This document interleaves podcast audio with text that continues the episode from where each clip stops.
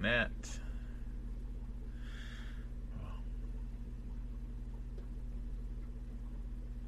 And we're live on Facebook. And welcome to all those listening in podcast land. Hope you're having a good day, as Rich and I are. Um, Rich, I've been getting more than two hours of sleep at a stint, so life is getting better. That's good. Re- that that's really good. Is she? So she's not sleeping through the night yet. No, no, not at all. But she is legitimately like we are getting, uh, we're getting pretty decent um, amounts of like two. Uh, we're getting four to, to six hours or three to three to six hours of sleep, depending. Um, most of the time, the long stints though are the early morning or the early evening ones. So Danielle and I tend to stay up just a little bit longer. So you know, we don't Okay. get we don't get all of that extra sleep. But All right. How'd the wife do? well. Uh, flying solo this week with uh with you having to go back to work. Um, she had her parents, so that that was there to help. But she is Good. she she feels confident. She feels ready to fly solo on Monday. Good. So, Good deal. Good for nothing her. much. Uh, yeah, nothing much do, new down here in uh, the Quad Cities. Um, just enjoying the nice weather, and uh, it's lo- I got a, got a chance to uh, get out and uh, mow the lawn. I think for the first time this week. put so that put that peer pressure on your neighbors to keep theirs looking good, yeah, or was it them putting peer pressure on you to make it yours look good?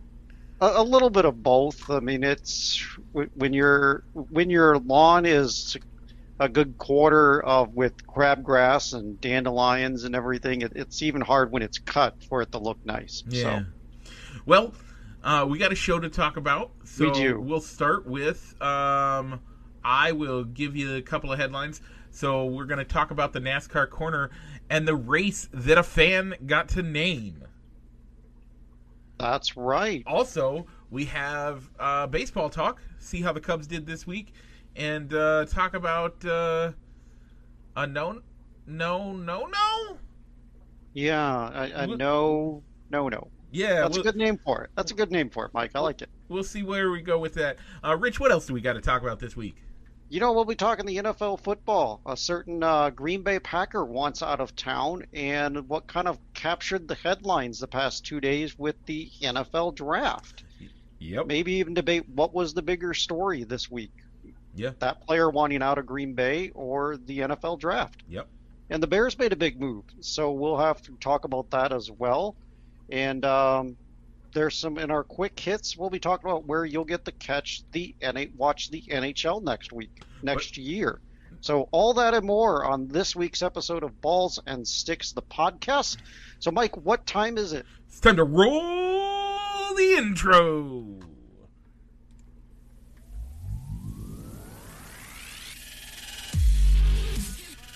Broadcasting live from somewhere in Iowa. This is Balls and Sticks, the podcast, with your hosts, Mike and Rich.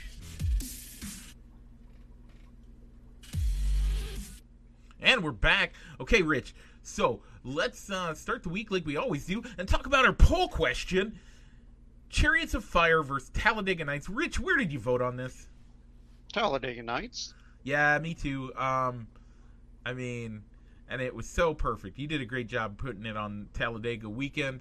Thank you. Uh, I want to go fast, and uh, so do you, folks.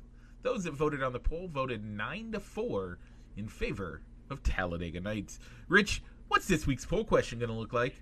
And Well, are you week's ready poll- for it? I am ready for it. I think it's probably our best matchup that we've had between two movies. Yep. which is going to be number four seeded Remember the Titans versus our top seeded wild card, the number 13 seed, The Sandlot. Yeah. Um, man, that's going to be a uh, that's going to be a rough outing for both of those. Yeah, I- an unlucky draw for for the for Remember the Titans. Yeah, I mean, honestly, the Sandlot of the movies that are not did not win their division, that is the the biggest movie of all of them. We've proven time and time again that people love Sandlot. Yep, we have, we have. So we'll see. We'll see if there's a, if there's going to be an upset. That poll it's already scheduled and it's going to go live at high noon. So watch for that on the on our fan page, ball, fans of Balls and Sticks, and we'll make sure to share it on our um, on our normal show pages, probably well as our personal pages as well. Yep. Um, I I have something to add to the uh, to things to talk about. I'll put it in the notes down Okay. there. Uh, yeah, look for that to go live. Um, and uh, yeah, so All right, so Mike, talking about Talladega, do you see what's coming up next? um, I do. Give me just a second, and maybe I can maybe you can hear what's coming up next too. Um, but well, you know, our seats aren't, always the best for NASCAR, so sometimes we got to wait for the cars to come to us. Yeah, it's true. Uh, once in a while, it uh, it gets out of hand and and it takes a while. But is it a left turn, Rich? It is a left turn. And and what's coming up after that, Rich?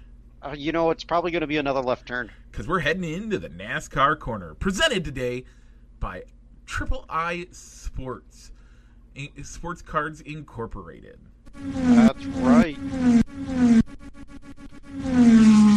Triple I Sports Cards Incorporated out in East Moline, Illinois. Thanks for being our thanks again for once again for being our unofficial official sponsor of the NASCAR Corner. Check them out if you live in the Quad Cities if you're looking for sports cards or sports memorabilia. Yep. Um. So right so we have our fantasy NASCAR shout out. Yep. Let's get that first. Um, so Solomon won with the score of 184. Uh, Tony, or you came in second with 93. Uh, Tony came in third with 82, and I came in fourth with 52.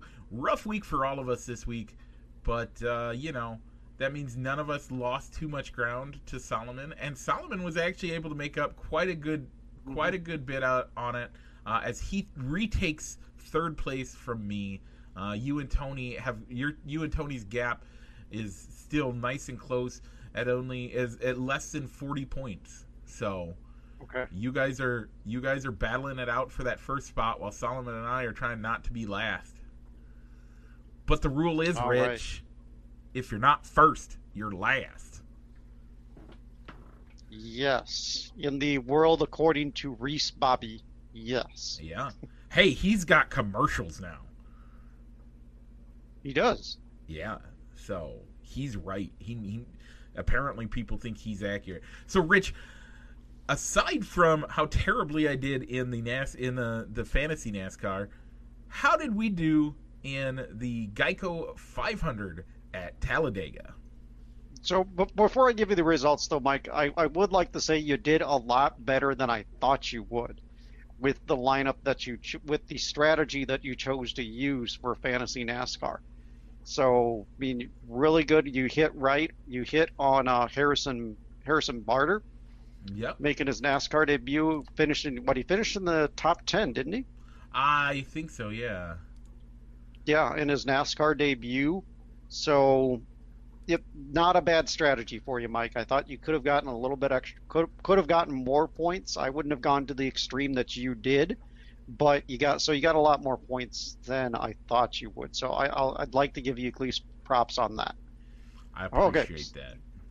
Okay, so the recap of the Geico 500 at, at the Talladega um, Super Speedway. Your winner, Brad Keselowski, winning it in overtime on a last lap pass. Mhm. Um, our our picks, Martin Truex Jr. came in 31st. Ooh, that's he- terrible. Yeah, he crashed out somewhere in the middle of the third stage. My pick of Alex Bowman finished 38th because he crashed at the, at the end of the second stage.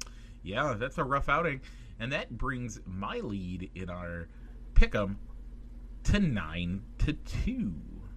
Yeah, I, I was really disappointed there. I think that Uh, Richie, you they, know they you were know, battling. but you know they the were- rule. You can never be disappointed at what happens at Talladega. The Yeah, it was a great always race. wins.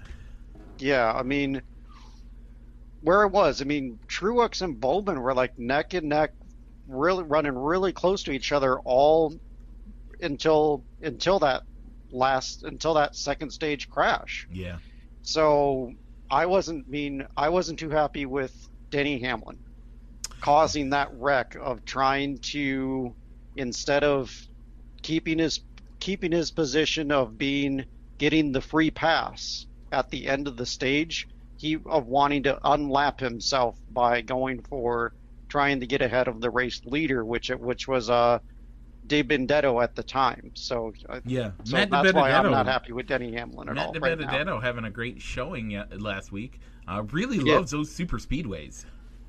Yeah, he almost think- he could have won the race if he would chose, he chose the outside instead of the inside. Yeah, I think he is. Um, he is gearing up to be the super speedway uh, king of current NASCAR. I don't want to say he is yet, but he's he's quickly becoming uh, quite good there and and having great showings there. But we move on to this week's race in Kansas, where Mhm. Busch uh, decided that they were going to let the fans name the race. hmm And Rich, what was the name that the fans decided on? The Buschy McBusch Race 400, That's or the or this was the name. This was the race that Busch let the fans vote on. yeah, yeah, that was uh, that's a good one. I like it. Uh, Buschy McBusch race. So, hey, good on you guys. Um, Rich, who are you picking this week? Who is your redemption story for I'm this gonna- race?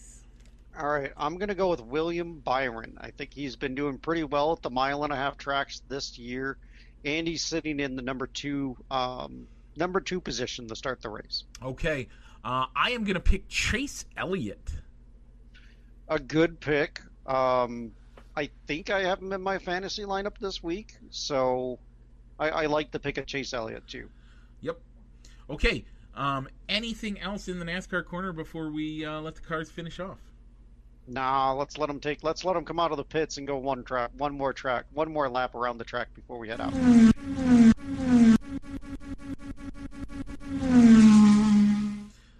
That was the NASCAR corner presented by Triple I Sports Card Incorporated, East Moline, Illinois. All right, Mike. So we're going to keep making left turns. We're going to shift over to the baseball diamond, Mike. Wow. Yeah. Do we have to? We uh, we kind of do. This was a rough week for the Cubs, as they kind of came back down to earth, as they went one in six this week. But they, after came, they came back down to earth. They shouldn't be down to earth. They should be a great team. Look on paper. This is some of the best players in the league, and they can't do anything. You know, I'll, I'll give them this that at least in their at least in some of the losses, like last night, and let, let me let me bring up their schedule at least real quick. They are So now last right. place in the division. Last place in the division. Why would why Yeah. should this team be last place in the division? Shouldn't the Reds be like five games behind us? Not just five games down in the division like we are, but five games behind us? Or Pittsburgh. Or Pittsburgh? Like, how uh, is this Cubs team a Cubs team that has as much, if not more, talent than? Look at this roster. You could make an all-star team out of half of this roster, and yet we can't put together enough wins to be above 500 even. What's going Yeah. on up in, in Chicago, Rich? What do you what do you think it is that's causing this? You know that the the patchwork or bargain basement starting pitching isn't performing consistently, and the guy that we thought could be the number one starter, Kyle Hendricks, seems lost out there. Yeah, Kyle He's been struggling. Kyle has not had the command that he normally does, No, which that's for for him that's that's a career-ending issue. Because he, he doesn't have that heater. He doesn't have the 100 Mm. mile an hour 100 miles an hour uh, fastball. He gets it into the 90s, sometimes gets as high as the mid 90s. But generally he's he's in the the lower 90 he's 90 to 92 with that fastball, but he kills you with the fact that he can paint it on each corner hmm and those those off speed pitches have amazing movement and then come in and and hit precisely where he wants it. And that's not been the case this year. Yeah. I mean, Kyle Hendricks and the collection of guys that would probably be the third or fourth starters on other contending teams aren't working. Do you think and this is this is me uh putting on some I don't want to call it this, but I'm going to call it my conspiracy theory. Okay, My tinfoil hat moment. You ready for it? go ahead. Is this uh, Jed Hoyer's way of being able to blow up the team? He got all these crappy pitchers so that he can blow up the team and pe- and say, "Look, we weren't we weren't playing well enough. We don't have enough. We Of wanting to say, you know what, it's time to restart and see what we can get for these players that are on expiring deals at the end of the year. yeah." I'm it's just going to take it's going to take them having a large lead in the division and the front office believing that they could make it out of round one for them to not wave the right wave the white flag and trade off the guys on expiring de- expiring contracts. but my thought is if we would have spent the money and or gotten value picks for some some good pitchers good pitchers not what we have. We have mediocre pitchers. We have mm-hmm. i'm not going to say any of these guys aren't aren't i mean i think nobody on our team is less than a third i would say in most So signing rotations so signing a guy better than Trevor Williams yeah and Jake Arrieta. Yeah, I mean, on our on our team right now, who could be an ace anywhere else? The way they're performing right now, Yeah. nobody. Who would be a potential second? wise, Kyle Hendricks, if he if he played up to his potential, Right. yes, he could easily slot in as a one or a two on a contending team. But the rest of the staff, no. Yeah. So I don't right think that they now, would be slot in as a one or a two. right now we have threes, and and I will say. I don't think anybody on our team is actually a five spot. We might have one. Our our, our five guy might be a five a five spot guy. Our number four pitcher might be a number five. I don't think so though. I think they're all around the three. If you look at the league, they're about that that third spot in, all of them. But a third spot guy only wins half of his games at best, right? Mhm. Maybe a little bit more sometimes if he's on a hot streak. But you're expecting at least at, at you're expecting 500 most of the time from your number 3 guy. Well, if half your team is number 3 guys and you go on a bit of a skid, you're never going to be above 500. Yeah, that you need that guy. That you need that starter. That if you're on a losing streak and you got that guy coming out on the mound the next day, that you know that you know what he's going to stop the losing streak. He's he's going to pitch so well that even even with our mediocre offense, if we can put two three runs on the board, we're going to win that ball game.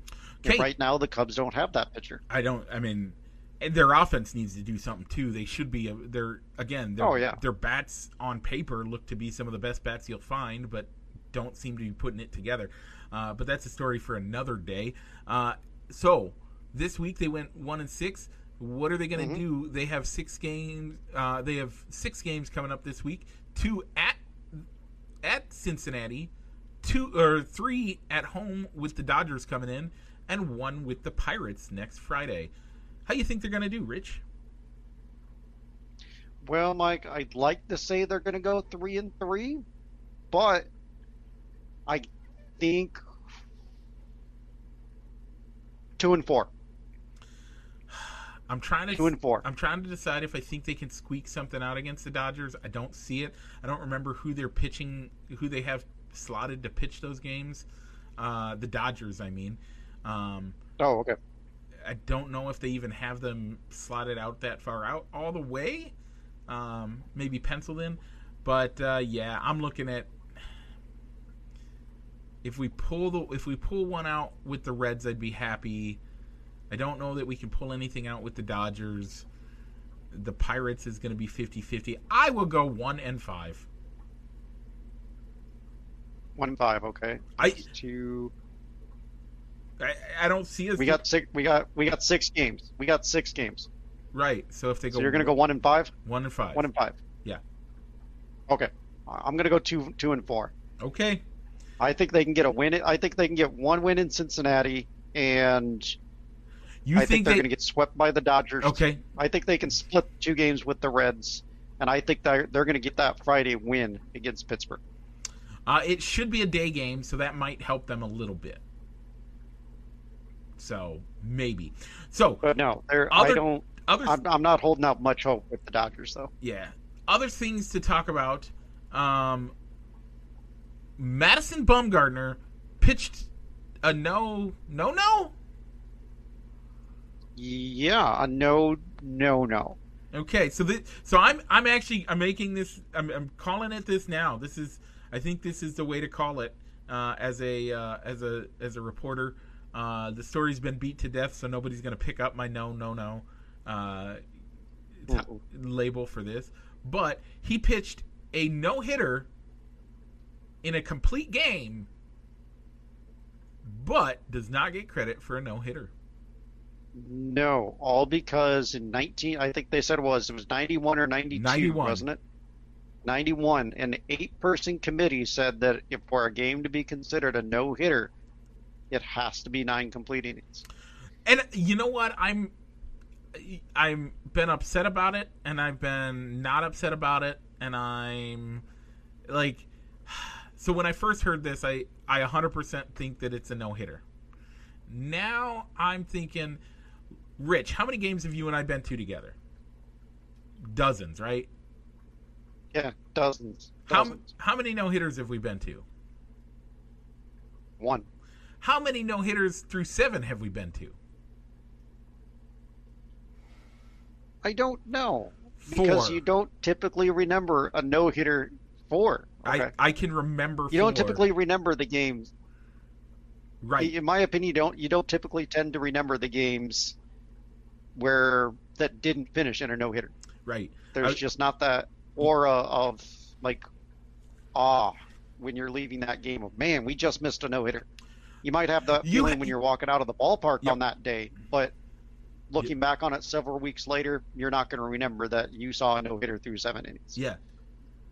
So, does it make sense? I mean, because you could you see on on a regular basis uh, with the MLB app, so and so has a no hitter through seven innings going into the eighth.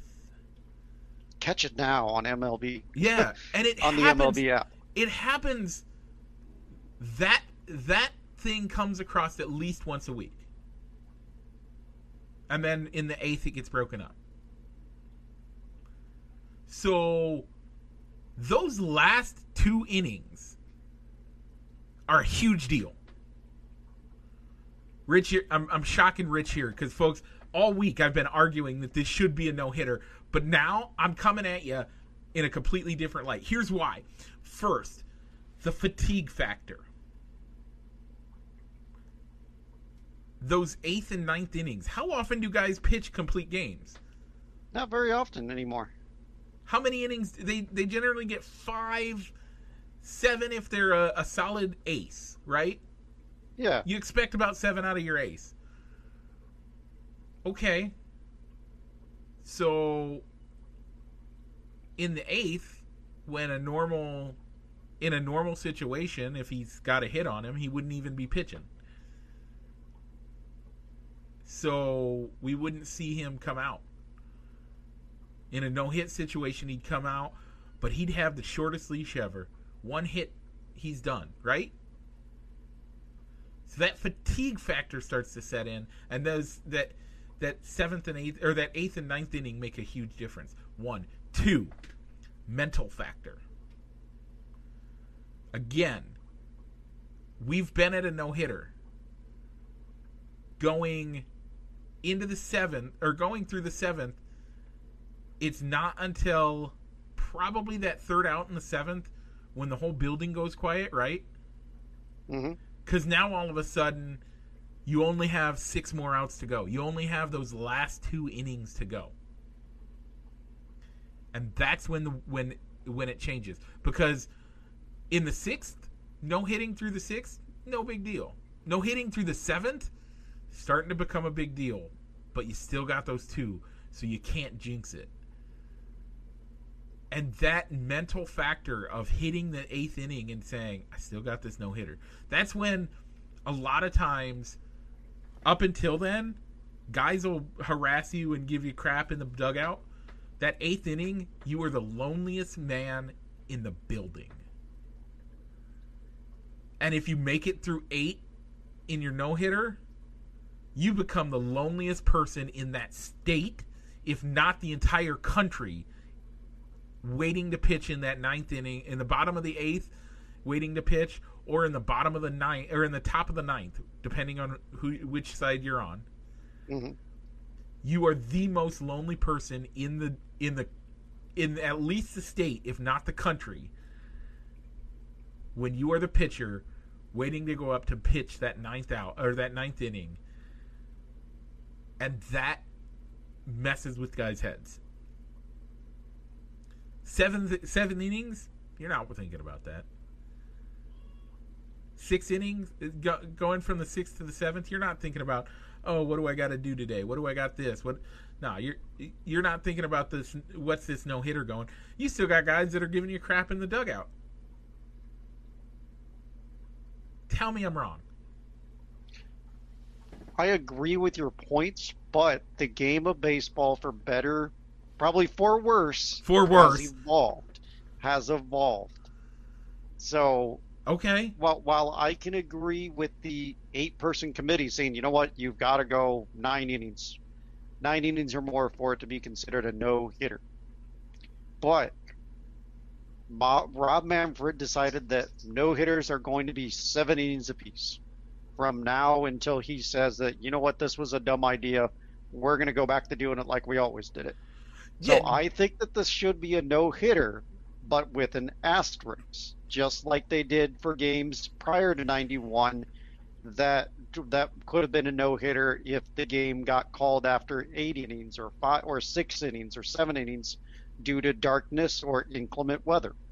The one the the one that I've seen that's been the best, and and I think this should be kind of the revisionist history for anything before '91 as well that has been shortened, uh, should be no uh, no hitter in parentheses after it, however many innings it, it went. So if it's a game that got shortened by five because of rain, no hitter parentheses five. Yeah, and that's what I'm saying. Put a, put an asterisk there. Put in parentheses seven innings, and note that that was a seven inning game due to it being a doubleheader. But when we talk, and, and this is this is again being a traditionalist, when we start talking uh,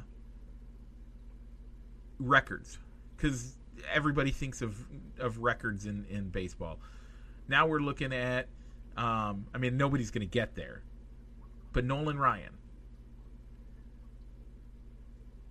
how many more no hitters could he have gotten if they count? Could he get if they count no hitters that are five innings because of darkness? Did he throw any though? I, I don't remember. But I, I it, it, it, exactly. But it's I'm, not I'm saying, saying, that. Well, so do you count? A, so does a pitcher get to count a no hitter through seven as a no hitter? No, because that game was wasn't scheduled as a seven inning game. Uh, but if it gets can, I mean, if it gets canceled because of a thunderstorm, you would would you still call it a no hitter yeah, through seven? and they choose to end the game. Yeah, I would. Okay. Because the game, it was ruled that you know what, the game was not would not be suspended. It would then in turn be called that's the official game, and they're not going to suspend it and pick it back up like the next day or the next time those two teams meet on the schedule. That uh, should count as a no hitter. I, I disagree. I think it I think it needs to be a minimum of what is scheduled for the day or for the game. So I would mm-hmm. say that it's a no hitter, um, but I also understand those that are arguing against it because those last two innings are huge.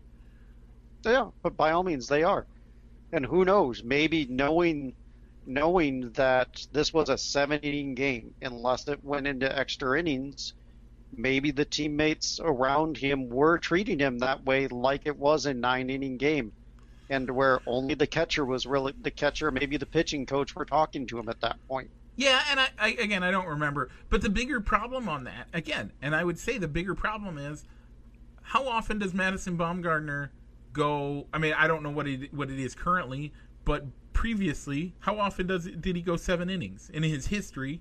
Seven innings is probably his norm, right? Quite a bit. Yeah. How many does he go eight? Yeah, quite a bit. How many does he go nine? Quite a bit, really. In his prime, he was going eight. In his prime. In his prime, yeah, he was going nine innings con- consistently. But when you when you take those what three years of primeness and you stretch it out over his 15 year career, seven, maybe eight, those last two innings change everything. They really do. Uh, I'm not saying I don't want to call it a no hitter, but I do like I do like that term that I came up with the no no no. Okay.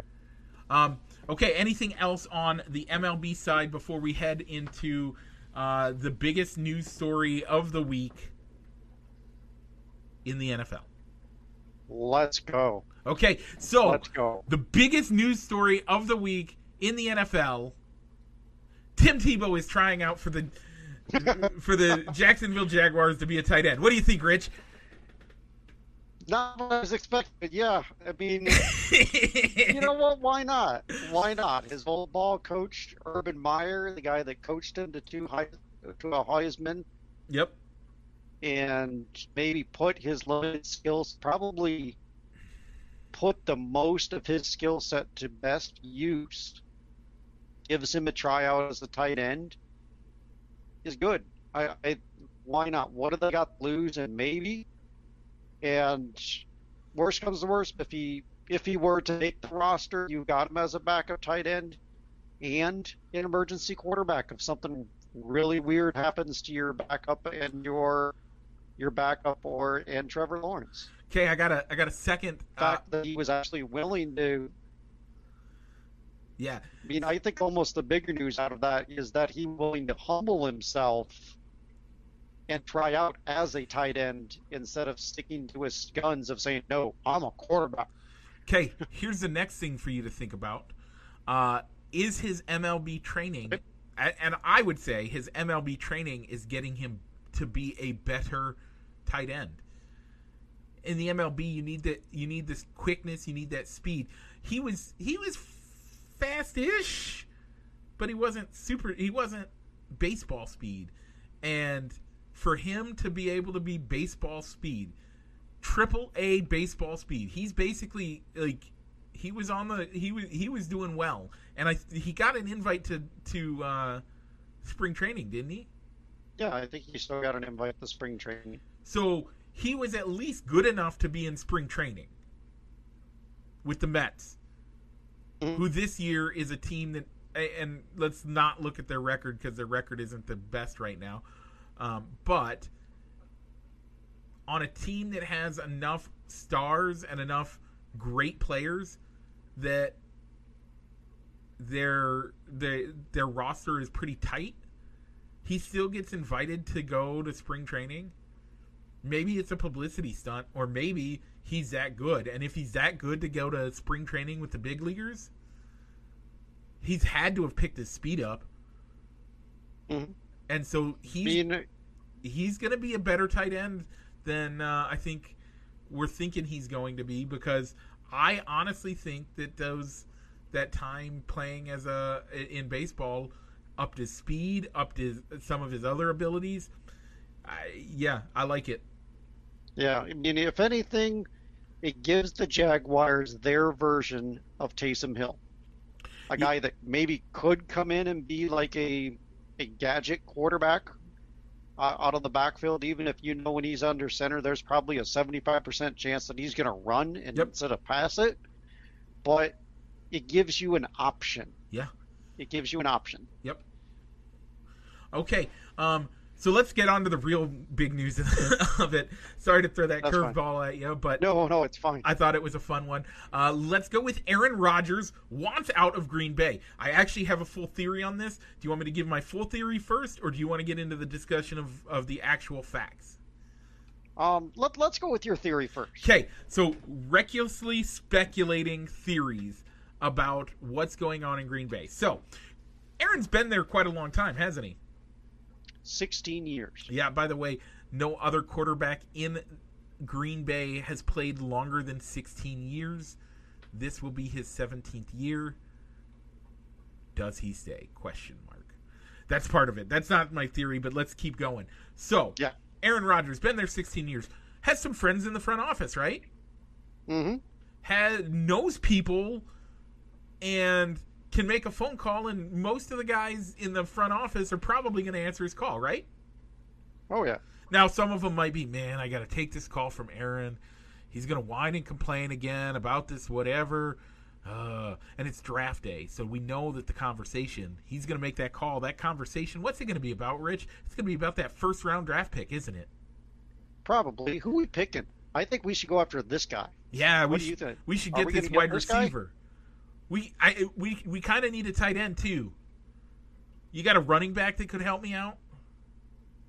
I don't think they need a running back, but You're yeah, right. keeping the conversation going. Right. Let's let's keep going. Oh, but the but his buddy in the front office says, "Well, we we really like a, a couple of these defensive guys." Wait, wait, te- and, and this is Aaron Rodgers now. Are you out of your mind? You're gonna pick up. We don't need defense. I need uh, I need weapons. I need guys to throw to. You haven't given me anybody. Sixteen years. How many guys have they picked up? How many wide receivers have they picked up, Rich? I think they said their last first round wide receiver was a guy named Javon Walker, and he didn't even necessarily pan out. And do you know? Do you know that that's been? I think that's fourteen or might have been seventeen Yeah. years ago. It's been a long time. I don't think they've I think picked up. 2014. Okay, 2014. Boom. Once in his 16 years, they've picked up a wide receiver in the first round. Once. Add tight ends, I think it's twice in his 16 year career that they've gotten him a weapon in the first round.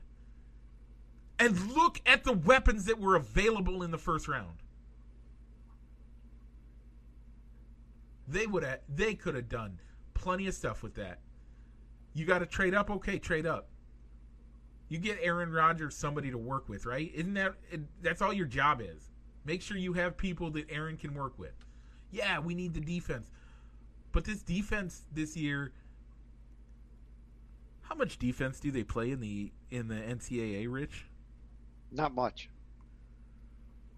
So why is it worth getting a defensive player in the first round unless that's all your needs are? By the way, I can think of two teams, two teams that I truly think should have drafted a, a defensive player in the first round. We're, we'll get there in a second. Yeah. But Green Bay wasn't one of them. Green Bay is definitely not one of them. They need wide receivers. They need tight ends. They need something that Aaron Rodgers can use. And what did they do? They went out and got a defensive player. And Aaron Rodgers went ballistic. And now all of a sudden we have stories coming out that Aaron Rodgers has officially said to the team he's not coming back. Yeah, good. I think that's one player that I can believe would seriously consider taking the all right, if you won't trade me because it's going to cost too much and you're not going to get enough back for me anyway to make it worth your while, he would announce his retirement. 16 years? Jeopardy on the horizon? I, ha- I had a good career. I did everything I could. I should have been the MVP at least three quarters of the time that I was there, but you know, there's other guys out there. They they they got it. Yeah. Time to move the thing, back though, to Mike. California where my family is. His agent. Yeah. His agent is the same guy that guided Carson Palmer through the same strategy to get out of Cincinnati. Yep. So he's seen it work once. Yep. Put pressure on. If they think that Jordan Love that they can compete just enough with cheaper like Jordan Love, and they're willing to call Rodgers bluff, saying that you know what, he'll report. Don't worry about it. We'll figure it. We'll we'll make it work. I think with his, with the, with Rodgers playing 16, he's crazy enough to pull off that move to see if it'll work. And he's got Jeopardy. I mean, I don't know that he, he hasn't officially been named. Yeah. But there's a good chance he ends up with Jeopardy. He's not gonna. He's got nothing to worry about. Besides that, his fiance is pretty loaded. Mm-hmm. So, yeah. So yeah, I mean, the, Our, the only thing that I can that I can say about the situation in Green Bay is that he can whine or say, "I didn't get any help. Why aren't you drafting me help? Why aren't we signing free agents that are help?" How much of the cap space is Aaron Rodgers taking up of the Green Bay payroll? Yeah. And how many years? How many years did Drew Brees or Tom Brady restructure their contract to take less money, I so think, that the team could could spread out the savings to right. get them help? I think, and Aaron Rodgers didn't do that. I think he would have been willing to if they would have gone through the draft and make and gotten a a uh, offensive weapon for him. And I'm not saying that they you know what this this was the year to say you know what if it means that you can get me help so I can play out the rest of my career in Green Bay, I'll take less money or I'll let you convert it into a signing bonus that you can pay out to me right now instead of through that's not going to hit your cap space. Where where was this talk? Where why wasn't he making those types of talks, negotiations? Maybe two, three, four, four, three, four years ago when he saw his when he saw veterans like Drew Brees and uh, Tom Brady doing the same thing. Yeah, I don't know. I, I, think it would have been smarter for him to do that. Again, the other thing that that does uh, when you convert the the money to signing bonus, that becomes actual guaranteed money instead of uh, potential money. So, um, all right. Now that leads into those two stories break. One breaks at two o'clock. One breaks at what three o'clock, mm-hmm. four o'clock, and then all of a sudden now we go into the NFL draft. First round, Rich. Let's first discuss uh, overall uh, the first first through third rounds. Any questionable picks um, before I give you who I think needed the defensive players and the only ones that should have done it. Three teams. I, t- I take it back. Yeah. Do, you want do you want to start three. with you? So we're starting with questionable picks. Yeah. So okay. So we already kind of discussed how the Packers messed how how the Packers. Oh yeah. I think the Packers made questionable decisions. Yep. So we'll pass. We'll go to them. I think the first team that kind of stands out to me that made some questionable decisions. Yep. The Seattle Seahawks. Yeah. D'Wayne Eskridge. Yeah. What's the one thing Russell Wilson said he was tired of ha- having done to him? Getting sad. He was tired of getting hit. Yep. What do they do? They draft a guy that's going to be a slot receiver and a kick returner with their highest draft pick that they had, yep. which was a second round pick. Yep. That was a team that should have gone offensive line, taken the best available offensive lineman on the board. I think there's another team slot receiver. I think there's another team that you and I think should have done that. Well, we talked about that. That's what they should have done, uh, but they did something else. Okay.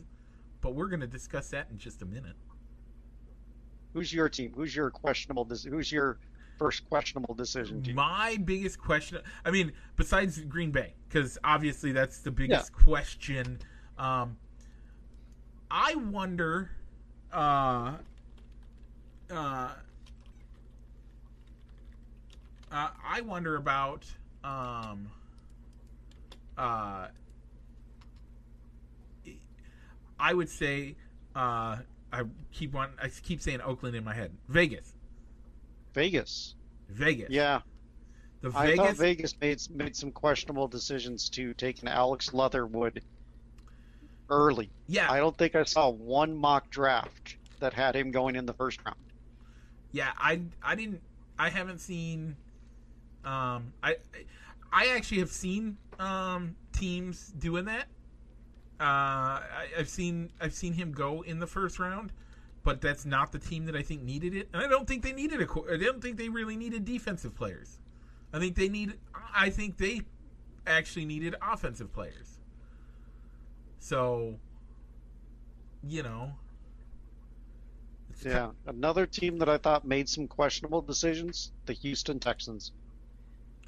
They didn't have a first round pick because they traded it for Laremy Tunsil, but to take a quarterback like Davis Mills and a wide receiver and Davis Mills with their highest pick, I thought it was a little questionable.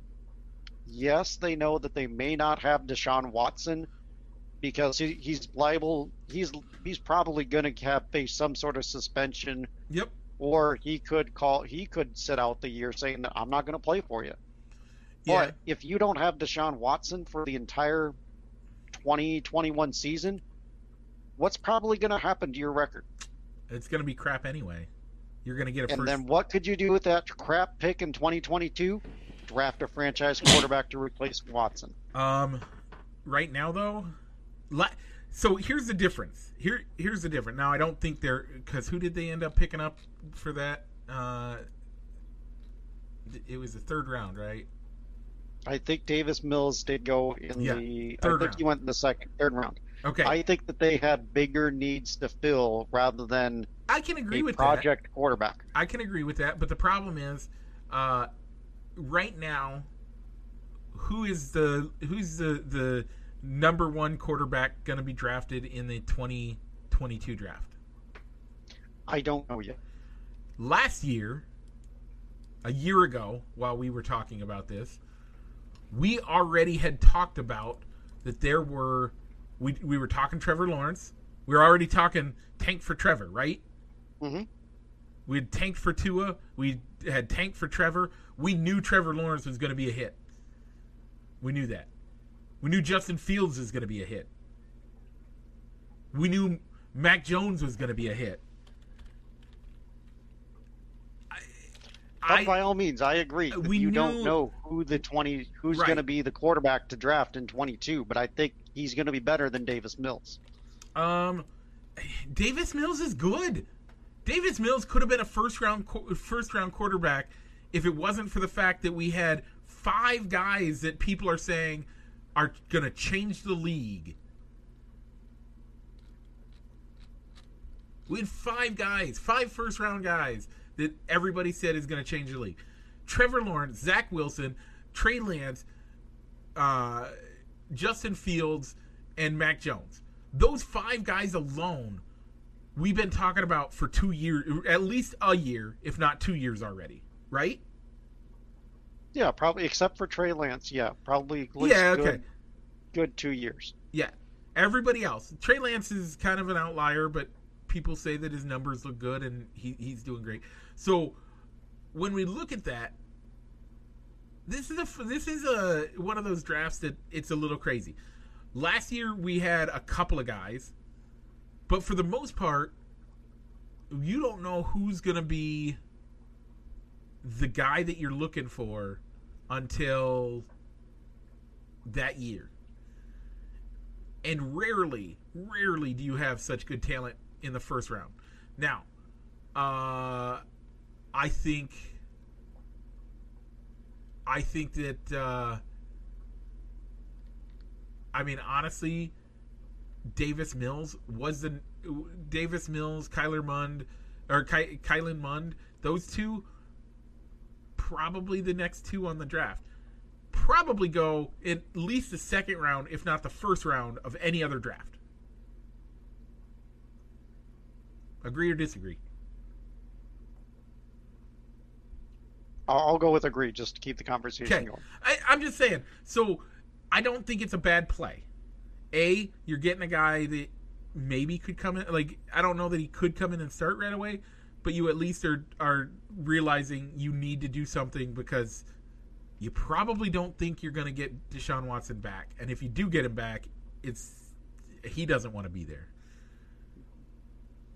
I think it's a fine I move. think I think that there were bigger holes to fill with not having too many draft picks in this year's draft because of all the veterans, because of all because of how Bill O'Brien yeah, used true. your draft picks to trade for veteran players. That's all. Yeah.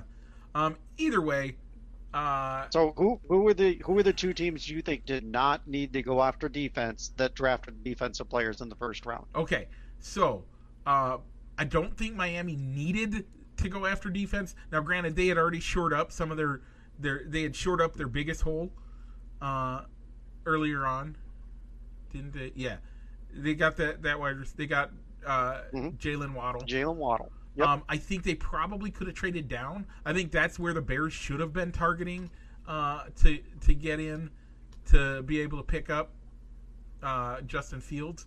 You say they needed to get in ahead of New England. I think New England was if they weren't if they didn't have Jimmy G by yes by Thursday night, they were going to take Mac or Mac Jones either way.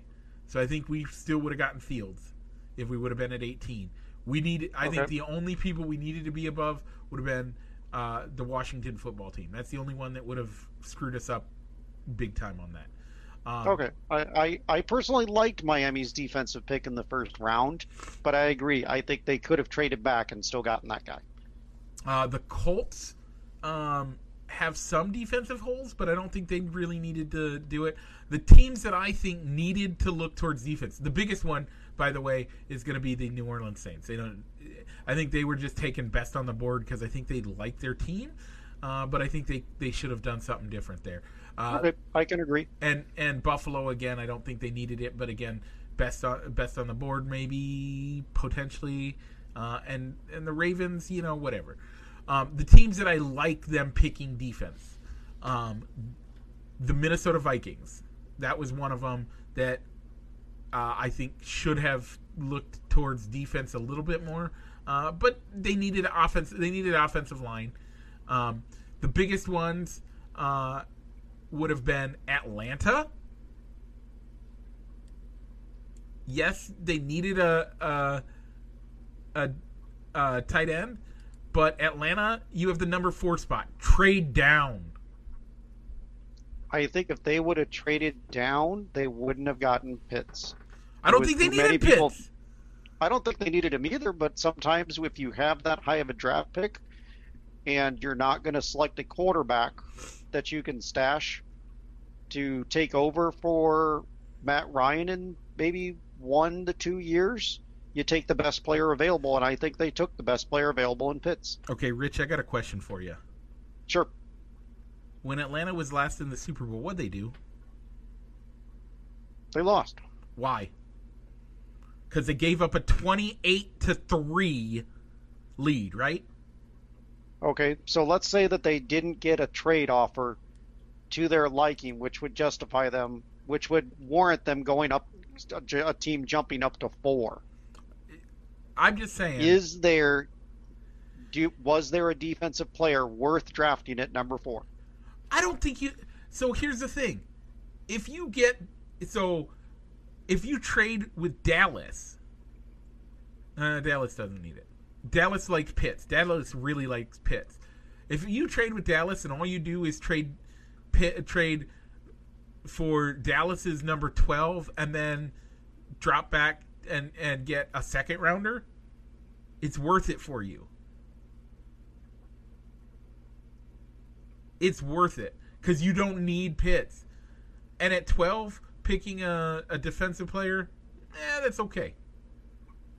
Note that they would have been at ten because Oh, if Dallas would have traded up, they would not have traded back with Right, right. So you're right. So they would have been at 10. 10, you're starting to get into defensive player territory if you if you have huge holes, which again they need. Let's move back even farther. New England, the 15th pick. You trade with them, and you probably trade get a second rounder, maybe a third rounder because they're at 15, so they're at a at that midpoint where it kind of sucks. That's worth it. Yeah, but Bill Belichick trades back. He doesn't trade up. He, I had the things that I was hearing was that he had he had put some feelers out there to move up. Didn't end up happening, especially because he wanted. Yeah.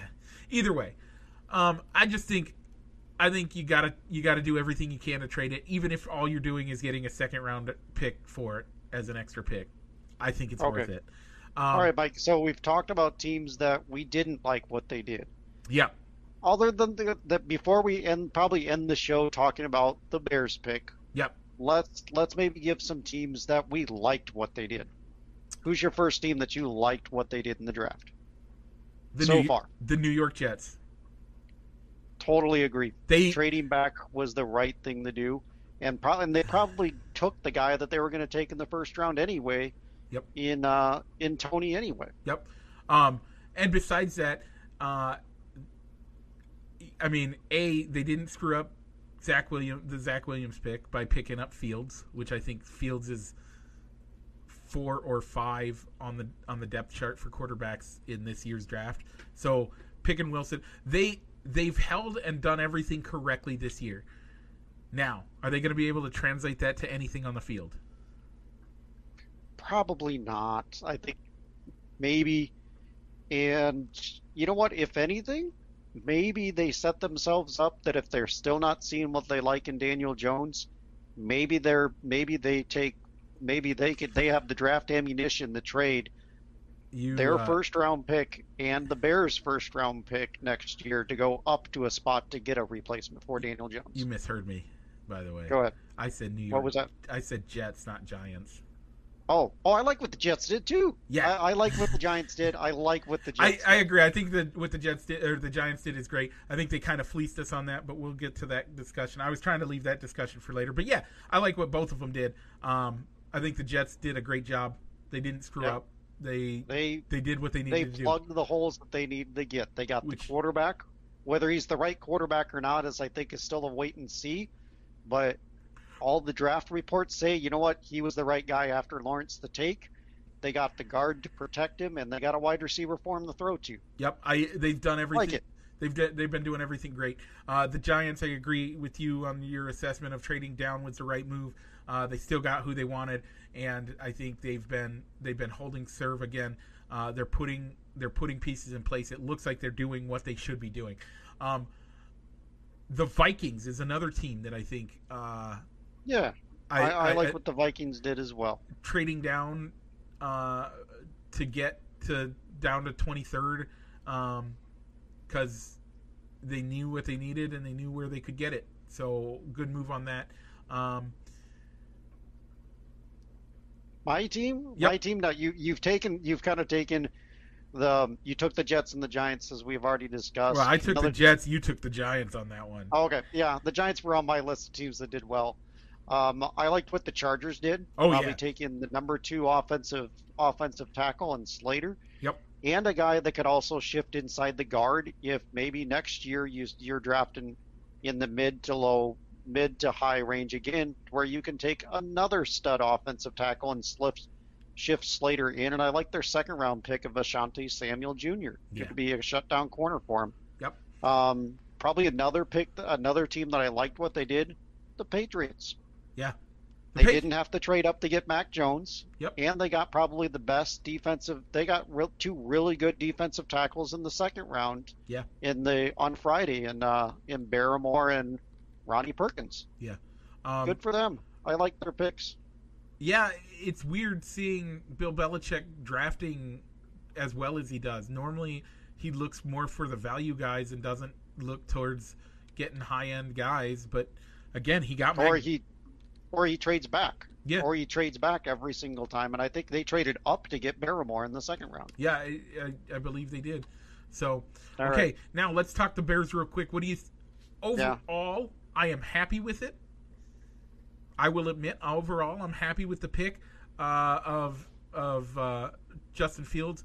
However, and this is the big caveat, I think they got fleeced again. I think they paid too much. Yeah. So, so here's something that here's something to ponder, Mike. Yep. Found this on the Twitter. Yep. A couple day a couple days ago.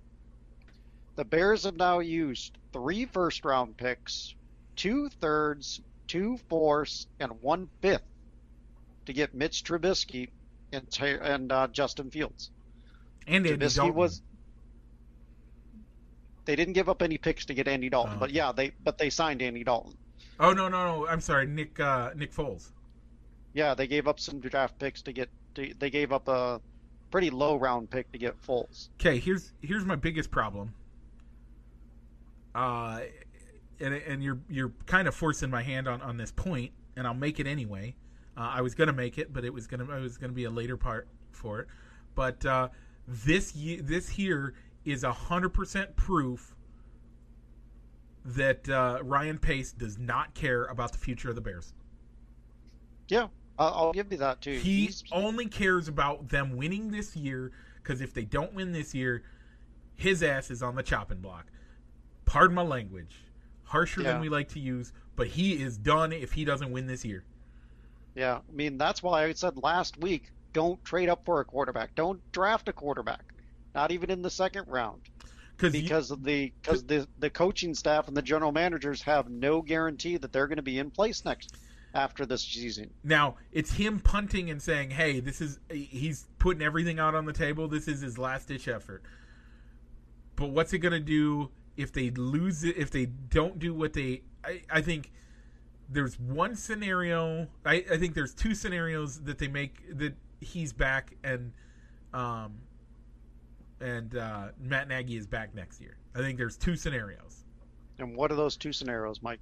Scenario number one, uh, they uh, Justin Fields starts game one and is lights out, and they they win the division and win the first two rounds of the playoffs. Okay. That's that's situation number one. Situation number two. They say we need to develop Justin Fields, so Andy Dalton is QB number one. He plays up until he plays till they're one and seven.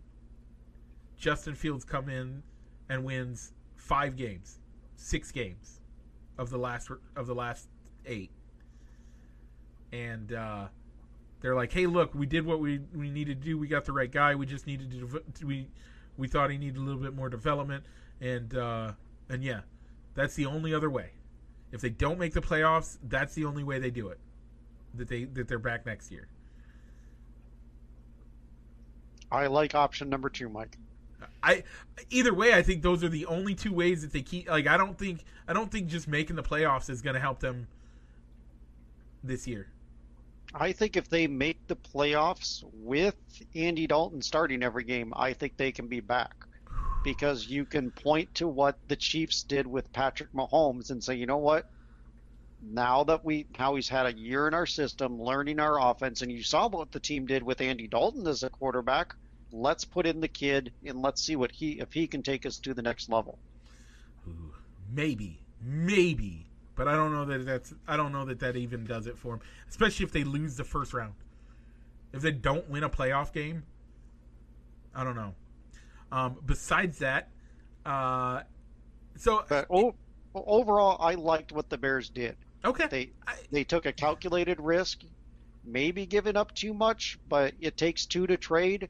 And they thought that maybe they called the other teams below the Giants, and the Giants was the first one to take their offer. Uh, that's that's the one thing that I think probably happened, and that's all right. I, I'm not I'm not uh, I'm not mad at it. I just again, it's not. I think they Yeah, overpaid. I mean, did they need to go all the way up to 11 with the way the draft board fell?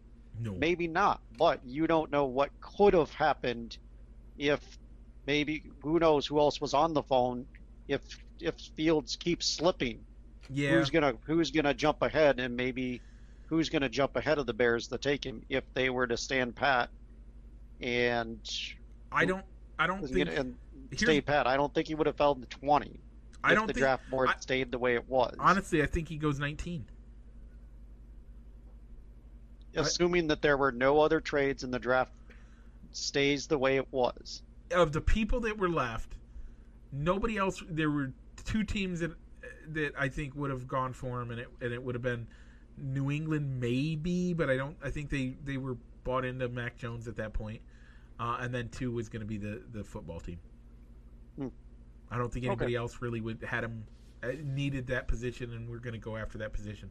Okay. Um, anything else on the NFL draft you want to talk about? Not really. I- Okay. I, liked what the Bears did. They they did what they had to do, even if it meant maybe mortgaging the future, maybe giving up a little bit more than they needed to. to get the right tackle and the quarterback. So hopefully the moves take off. So let's go ahead and go in the quick hits, Mike. Kentucky Derby, who's your pick to win? Essential quality uh, at four to five. All right. I'm going to go with Hot Rod Charlie, which by the time we went on the air, he was going off at nine to one. Uh, also, the NHL has just signed a deal and will no longer be on the NBC family of uh, channels. They are moving over to Turner Sports. Ch- Turner Sports, so they will be airing on TBS and TNT for secondary coverage, uh, and then they will also be on uh, HBO Max and ESPN and ABC. Yeah, ESPN ABC is going to be the primary carrier for the NHL, but you're also going to see some secondary games on the Turner Sports uh, family of networks didn't as well, Turner, TNT and TBS. Didn't Turner get the uh, the Winter Classics? I'm not sure what, how the Winter Classic breaks down. Okay, um, and then finally, the NCAA looking to move to a 12. Uh, they they are looking to expand the playoffs um, we've been talking that they should for a while. I've been saying eight teams. Mm-hmm. Apparently, 12 is what's looking like it, it should be. I think if they're going more than eight, they need to go to 15. Here's my explanation on why. The five Power Five conferences get their get a bye, and then everybody else, the the at large teams have to then play in. You get 10 at large teams; they all have to play in hmm. uh, to make it into the to the second round, uh, and then they play the Power Five conferences. If you're if you're going to do more than eight, you got to do fifteen. That's my opinion. But uh, okay, uh, I hadn't heard about that, so I I think I'm going to wait to give my opinion until they reach a fi- until they make a final decision and say how they're going to go about determining who those 12 teams will be. Yep. I can appreciate that. That's a good way to do it. Um, okay, so uh, no shout outs for the show uh, or uh, live in show chat over at facebook.com slash balls and sticks which is where you can find us. If you want to catch us while we're doing the show we are live most every saturday. We try to be around that 10.30ish area uh, if you would like to join us and you're listening on the podcast check us out on facebook.com slash balls and sticks if you want to participate in our poll questions, check us out at facebook.com slash fans of balls and sticks. That's where we have our poll questions. Rich, what should they do if they're watching us and they just want to listen? You know, if you want to take us on the road with you um, at the gym or while you're driving around in between driving around, you can find our podcast uh, anywhere where you find your popular podcast, like Apple, Apple Podcasts, Spotify, Google uh, Spotify, Anchor, any other ones? uh, there's a whole bunch of them. I, I, there's too many to list. Anchor does a great job. Um, they already got an ad. You already listened to it if you're listening to us on the podcast, folks. Thanks for joining us. I, I felt refreshed this week. I felt great. Um, I got to sleep, so you know we're good. Rich, you know what it's time for? It's probably time to roll that intro because we went kind of long today. We did. Let's roll that outro. Maybe. There we go. Broadcasting live from somewhere in Iowa. This is Balls and Sticks, the podcast, with your hosts, Mike and Rich.